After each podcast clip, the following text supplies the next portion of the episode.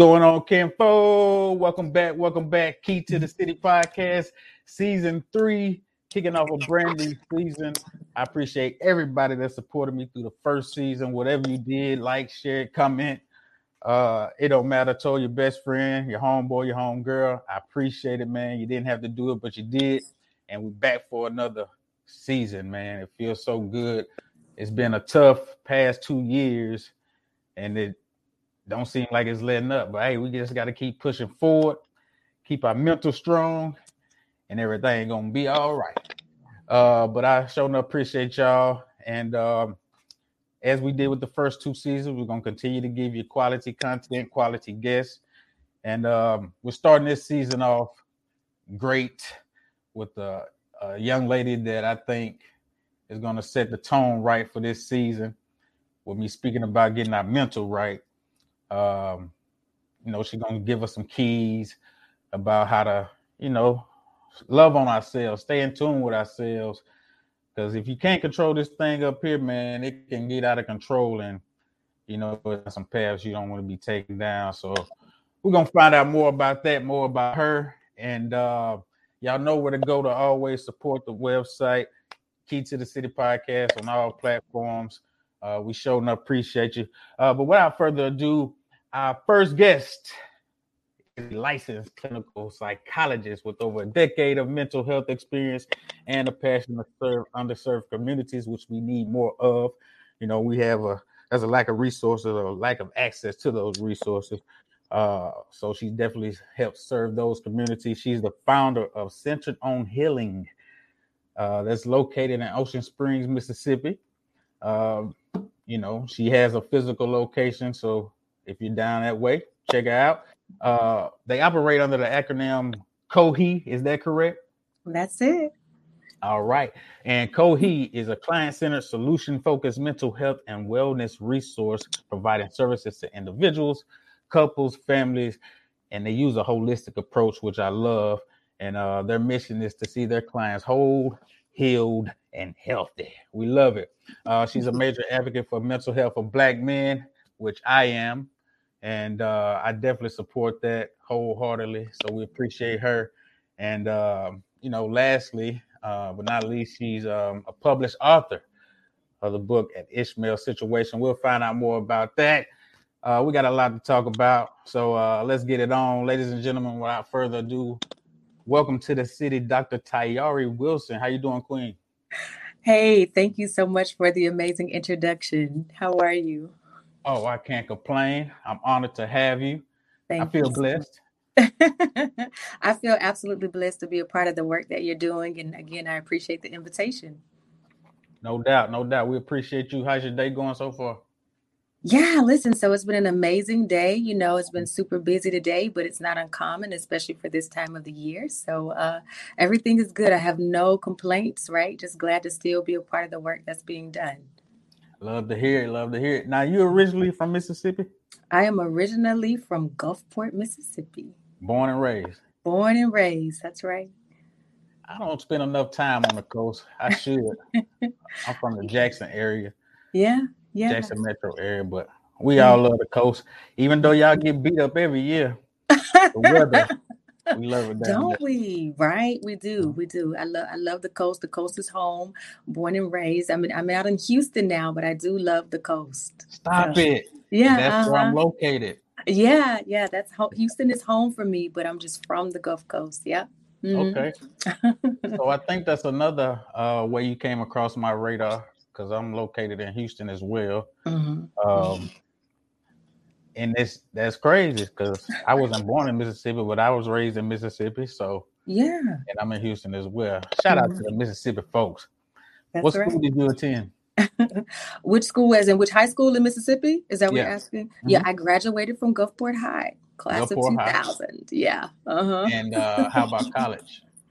So, well, I, have been to several institutions. I started out uh, at University of Southern Mississippi, so I graduated from USM in Hattiesburg. I went on to get my graduate degrees from um, North Central.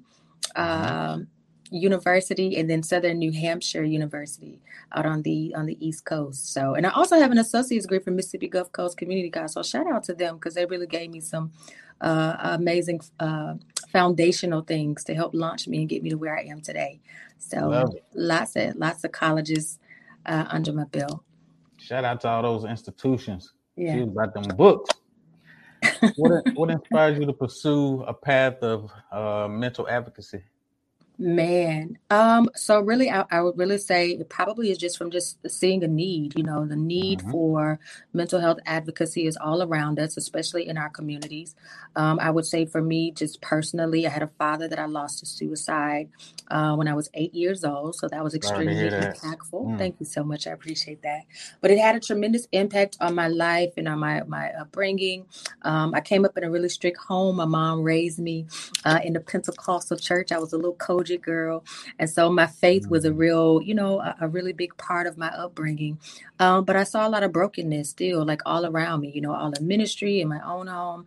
And I knew that there was a disconnect, you know, there was something missing, you know, something beyond the faith, just, you know, speaking positive and believing God and prayer and fasting and all these things.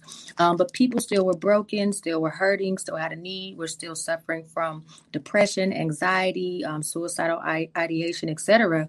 And although in my formative years I didn't really have the language to put around what I was seeing, I still had enough knowledge and understanding to know that something was missing and something was wrong. Right. And so my quest to kind of figure out where that disconnect was and why people were uh, proclaiming a healing and a wellness that they weren't really demonstrating fruit for. Mm-hmm. Um, caused me to just kind of seek out what else needs to be done to help my own people. So that's kind of how the process started. Now, as far as your professional background, did you immediately um, open centered on healing, or did you start at a few clinics first? Yeah, absolutely. So I mm-hmm. originally started off, of course, um, when going through a program at USM um, under supervision and training, um, working at, from that uh, perspective. Um, that, that was my first experience in mental health. My first training was through that supervision and going through the graduate program. Uh-huh. Um, and then from there, I worked for a series of institutions, some nonprofits, and then I, I spent the most amount of time doing community based uh, therapy um, and providing community based services, which is basically like a contract therapist going into the home and providing therapeutic services um, for people who are in underserved communities who maybe didn't have transportation, you know, the means to get back and forth. So we would bring our services to them. And so that was in the New Orleans, Slidell area, um, you know, over in um, New Orleans East and those parts where I was able to provide those services. So it wasn't until COVID where I finally made a decision. I was uh, working for a nonprofit in uh, Mississippi at that time and mm-hmm. they could not sustain because of you know of course everything that was going on with covid it, it really shut down their um their business and so i said this is a time for me to go into full time practice for myself, you know, get back to work for myself so that I can continue to provide these services to people. But now, um, as many people are aware, able to do it through means like telehealth and Zoom and things like that, mm-hmm. um, so that people can still get the services. I also, unfortunately, witnessed a lot of clients that we have been working with for quite some time uh, begin to regress. You know, um, mm-hmm. um, they were going backwards. They were losing the progress that they had made over the years. And then for some, um, they were experiencing what we call some comorbidities, right? So um, if they already had one diagnosis, the anxiety, the depression um, around COVID, the COVID apathy, um, adjustment disorders, etc., were beginning to um, exist, right? The symptoms mm-hmm. of additional mental illnesses were beginning to show up um, in a lot of people's lives because everything around them was just out of control. So for me, I felt compelled to really get in there and do something and really uh, try to um, be effective and help the people who needed it the most. So that's how um, I kind of went about launching Centered on Healing. And I was like, hey, let me get myself out here and, and, and get to work, you know, get get it done. So that's how Centered on Healing came We about. definitely need it. When it comes to those underserved communities, mm-hmm. are they uh, majority people of color? Yes. Uh-huh. Yeah. Uh, I'm sure you've heard that, you know, mental health, mental illness, that's always been like taboo mm-hmm. in the mm-hmm. black community. Mm-hmm. You know, just pray about it. That's right. The, that's right. usually the advice we get. Right. Um, but from your experience, do you find mm-hmm. that that's usually true that people of color are more apprehensive to seek mental help? Um, yeah, I would say overwhelmingly, absolutely. You know, I think it's a cultural thing. I think it's a generational thing. Um, I believe that we are people who just generationally that we have been taught to rely on our own strength. You know, um, that to seek out help from a um, licensed clinician, anything as it relates to mental health is considered kind of a sign of weakness, right? Mm-hmm. You're soft, you're weak. Um, you're doing what the other people do, you know, mm-hmm. that we don't do that, you know, and it's kind of just been rooted in a lot of misinformation. Um, and so what it did was it really was, uh, it created a barrier for us, you know, it kept us, um, uh, it, it, denied us access to tools that were available to us for our wellness, for our healing, for our wholeness, right? For our improvement, um, for our promotion mentally, emotionally, and socially. And mm-hmm. so we've missed several years on the benefits of mental health because of misinformation, um, because of certain cultural stigmas associated with mm-hmm. mental health. But a lot of that was because we just didn't really know the benefits of um, accessing these tools. And then in a lot of our communities, it just hasn't been available, right? That's the that's the mm-hmm. first thing. It hasn't been available. And then secondly, for us, you know, we typically are very much distrusting of people who don't look like us. You know, we don't really feel safe uh, in a lot of instances being vulnerable around people who don't look like us, right? right. Um, and so when you don't have clinicians in your communities that look like you, then that also creates an additional barrier because you're now even more reluctant to go and sit down and have a conversation with the people that you've been taught not to trust your mm-hmm. entire life. So that's the that's the second thing. And then finally, as you mentioned about prayer, just pray about it, just pray about it. You know, again, that is a misconception. You know, I tell people, especially people of faith, that therapy is a tool that God has given us, right, for our wholeness. All right, healing is not enough. Um, when the Bible talks about, you know, Jesus speaking to the woman and telling her to go and to be made whole, there is a process to wholeness. You know, when the Scripture says to let this mind be in you, which was also in Christ Jesus, um, mm-hmm. there's a work that you have to do in order to have that mind. And no matter what faith you are, whether you're a Christian or a person of a different faith, at the end of the day, in order for you to be whole, in order for you to be well, in order for you to be healed, there is a mental work that all of us are absolutely required to do in order for us to get there. And clinicians are um, trained with the tools, the treatment plans, um, and and the strategies to get all of us to that place. So, yeah. Take advantage of it we got to take advantage of it. It's here for us, you know, for, for our wellness. What inspires you to kind of like hone in on black men? Uh, it's it's rough out here, and speaking from a black male's perspective, yeah.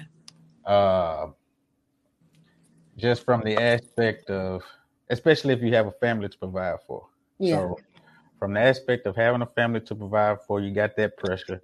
Mm-hmm. Um, which that's added pressure because now we're in an environment where COVID is disrupting a lot of businesses, so people can't. Mm-hmm. So let's say you're out of work, so you got that pressure, but you know you have a family to provide for. Uh, and then speaking from a male's perspective, like that's like the ultimate blow to your like your spirit, your ego, when you can't provide because society has told you that's mm-hmm. kind of like the foundation of being a man. Yeah, your value is rooted in um, your ability to provide. Mm-hmm. So, but you're not, you don't feel that you can be vulnerable enough to express the frustration that you're dealing with. So mm-hmm. that's added pressure mm-hmm. and stress mm-hmm. onto, mm-hmm. you know, the mental battles that you're already facing. So, I'm glad that you decided to like hone in on this, uh, the black man uh, because yeah. we definitely need it. Mm-hmm. Um, just tell me what inspired you to go down that path. Yeah, so I, well, I want to bring some clarity to it. So, um, in my practice, I specialize in working with Black men and women. Um, okay. I do have all of my clients are, are typically at 100% right now. They're Black men and women. Um, some are professionals, some not professionals.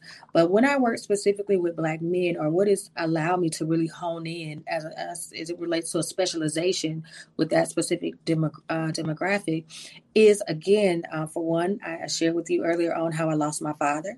Mm-hmm. I lost my father to suicide. Uh, my father was uh, in the Air Force. He worked for DuPont. He was environmentalist. He was educated. He um, he was in the, had been in the military. Um, he pretty much come from a good family. He was involved in the church, and so from the outside, although he did have a, a plethora of other issues, um, from the outside looking in, it would seem that he really had everything together, right? Yeah, yeah. Everything was it was good, right? Wife, kids, great career, etc. Blah, blah blah. And so when you have someone, which is very much what you describe, when you have these black men who feel trapped, um, who do not have a safe space where they can be vulnerable, where they can have hard conversations, uh, when they do not have a space where they are understood, where they're heard, right? Where they're not judged, uh, when mm-hmm. they do not have a space where they can really work through their issues um, with someone who really can kind of understand and relate, not as a black man, but just the the science behind the experience, the psychology behind the experience, and help to create um, a plan, right, to help them navigate those spaces, navigate those seasons. Um, then you're going to have the kind of results like that that was experienced by my own father, which is a, a generation of men or a group of men who give up. Mm-hmm. So, um, for all men, it may not be giving up in a sense of taking your own life but it may just be walking away from your family walking away from your from your job um, mm-hmm. turning to other maladaptive coping mechanisms like drugs like alcohol like uh, sex um, like spending you know terrible spending you know whatever kind of uh, maladaptive copingisms that a person feels that it's safe for them to lean into in order to get through those seasons. So for me i believe that so many of uh, so much of the breakdown of the black family um, is directly linked to the fact that the black man um, does not have an outlet or a space where he can really process things and work through things um, and get the healing uh, that is required for him to be successful emotionally and mentally uh, in our culture and in these spaces. So. And you know it was funny to me because when i went through a rough patch uh, in my life um, because I've always been one of those brothers who like, how can somebody take their own life, man? That's weak, mm-hmm. especially if mm-hmm. they got a family. How can you do that to your kids? Mm-hmm. But when I've like hit rock bottom, which I felt was rock bottom in my life, mm-hmm. and you play with the idle mind, yeah, the thoughts that run through your head, you like, especially if you got life insurance, yeah, like you know they might be better off without me. Mm-hmm. So that made mm-hmm. that I changed my thinking when it came to that. And mm-hmm. you never know. And just like you said, on the outside looking in, it could seem like everything is I may want to switch my life with this person, but you're not right. so it's just amazing how that works. So mm-hmm. um, I thank you for going into detail about that. And we need it. Fellas, y'all need to take advantage of it. You know, it's not weak to express yourself, man. I know some of y'all want to cry right now. Just go outside and holler. Uh, but so yeah. when it comes to um, COHE, mm-hmm. briefly describe like what's your healing process? Is well, it tailored to each client? I'm sorry. Say that again. Say that again. Is it, is it tailored to each client? As far as oh, the approach? Oh goodness, yeah, absolutely. So it's really hard to to talk about uh, the healing process um, because it is very much specific to the individual's need. You know, um, there's no cookie cutter way. Um, there's no one fits all process. You know, that's why we develop uh, treatment plans. Um, that's why we go through an entire intake process with individuals to really get an understanding of kind of where people are and what their goals are. You know, where are you trying to get to? What is it that's that um, you are finding yourself struggling with? And how is it impacting your life? How is it impacting your relationships? How is it impacting your abilities to have stability in your life, whether it's economically, mentally, uh, socially, physically, even? So that's why we kind of take a holistic approach because we like to look at everything, all of the factors that may be impacting a person's uh, mental and emotional wellness. And so the plans are, they're holistic, they're always holistic, and they are um, client uh, centered, you know, so it's really about that person. We try to move things along a pace at or at a pace that's comfortable for clients. Um, and sometimes I, I notice that with men, it may take a little while longer um, than it does with other clients to really get men to feel safe to open up, especially if it's new for them, um, especially if it is an experience that they're not accustomed to, or if they're, they're not accustomed to it consistently. Um, maybe they were able to kind of um, have that with a with a with a parent that passed on or a grandparent or a friend or a colleague you know whoever that person is to them whoever has been that safe place in one season may not be a part of their life in this current season. And so sometimes it just takes a little bit of time to kind of get them to the place where they can open up and they, they can be vulnerable. And they do know hey you know there's no judgment here. This is about you all of this, this entire experience is about you. It's about your wellness, and it's about helping you to break with certain dysfunctional patterns um, and ways of thinking and ideologies that don't benefit you, um, that don't build you. And so, ultimately, what we strive to do is, uh, you know, we lay things out, but ultimately, we want um, clients to to be able to see it for themselves. Mm-hmm. Essentially, mm-hmm. we want you to be able to see where the issues lie through that process of conversational talk therapy or or whatever kind of other strategies or, or um, tools that we employ in session and out of session um, so that there is an understanding of where they are and for them to be accepting um, of where they are but also willing to do the work to break with the things that don't benefit them. So it's a process again and it's really just customized for each client. I love it. Please take advantage everybody take advantage um, what is I know it's a technology driven world. Uh, what are some mental health apps that's available uh, that can help us as well? Oh well, um, you know I don't mean to toot my own horn, but as of October the coming October the tenth, Okay. Um, you can access the Therapy University app. That's our app that we're launching on next month. I'm super excited about it. Um, there will be tools, there will be resources, there will be um, all kinds of uh, videos teaching on certain topics, etc. Therapy University launching on 10 10 21. So I don't know if I really want to share anybody else's app today. no. There are, there are apps there. And I will say to you that if you do go to the link on my page or on my Instagram that's listed here, mm-hmm. um, mm-hmm. there is a link that gives you a list of about 10 apps that are extremely beneficial for Black people that are directly uh, related to mental health and wellness. But uh, again, on 10 10 21, Therapy University app will be launching. There will be a lot of connections um, to um, additional resources in your specific communities mm-hmm. on that app. There will be trainings available, um, kind of just like uh, tutorials. I guess I should say less more more so than trainings, but little tutorials on how to overcome certain things, how to address certain things.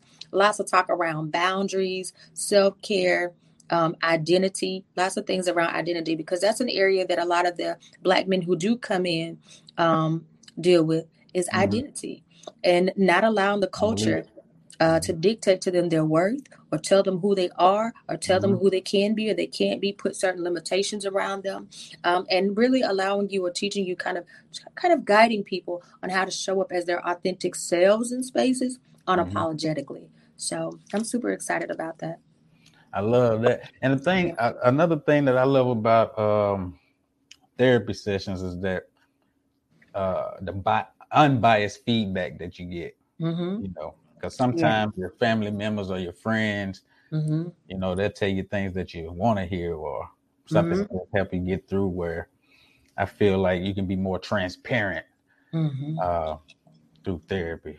Mm-hmm. So, with you providing all of this help for others Mm-hmm. How does one seek help for themselves, such as you?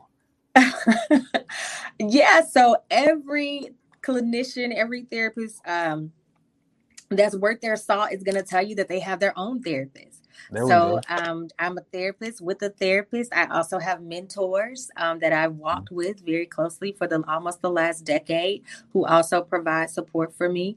Um, and so I have my own sessions as when I need those. And um, I also am, am a very big supporter and proponent of boundaries uh, in self care. So that's really how I kind of keep it together. I'm okay clearing my schedule when I need to. Um, mm-hmm. I try to take mini vacays often, so about once every three months. Um, mm-hmm. I don't. Um, overschedule myself. I'm okay with telling people no, not this time. I can't make it. I won't do it. As a matter of fact, there's somewhere where I was supposed to be in Mississippi tomorrow uh, mm-hmm. for something, and I will not. I want to be there with all of my heart, but I can't do it. I just can't do it. And so I'm okay with offending people with my no, my not right now, my yeah. I can't do it, my I won't do it, my I ain't got it, or even if I do, mm-hmm. you can't have it. Um, mm-hmm. right. I need to get better with that, man. I swear because I wear myself out trying to appease everybody. I'm not a people pleaser. I'm not a people oh, pleaser yeah. at all, and so that's how I'm able to do it. Um, I'm okay with offending if I if it's necessary for my own preservation, so mm. that I mm. can be useful in the spaces that I am committed to be to showing up in. That I know that that means that the other spaces, the other demands, um, the other pools will have to take a back seat to what's mandatory and what's necessary in my life. Um, like, for example, I'm a mom. I have 2 mm-hmm. daughters, they're 16 and 17. And so um, there's priority there. And mm-hmm. um, the people who are who are meant to be in my space will understand that, and those who aren't one and won't understand it, and I'm okay with both. Either way, it's cool with me. So I love it. Check it and mm-hmm. respect it. Right. Get the boundaries and move on. right, right. Get these That's boundaries. basically what she's telling you. Uh, now, as we said in the beginning of the introduction, this queen is multi-talented. Tell us about the author side of you, uh, an Ishmael situation.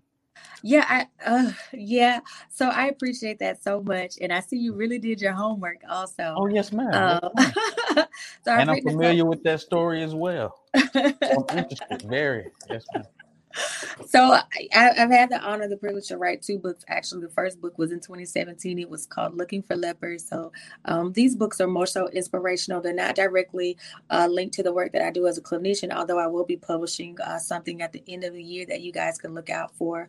Um, the first book, Looking for Lepers, is a it's uh, more uh, inspirational, spiritual parallels the life of Naaman the leper from Second Kings, and just really talks about how you know Scripture speaks about him being a great man and he was wonderful, he was awesome, and he was a leader, um, but he also was a leper, right? Mm-hmm. And so, doesn't that sound like so many of us where we show up in spaces with all this strength and this power and we're so amazing, but internally uh, we're leprous. We have these issues mm-hmm. that aren't always visible that we haven't worked through, and we need healing and we need wellness and uh, we need we need balm, right? And um, people don't typically care as long as they don't have to see the symptoms of our issues, right?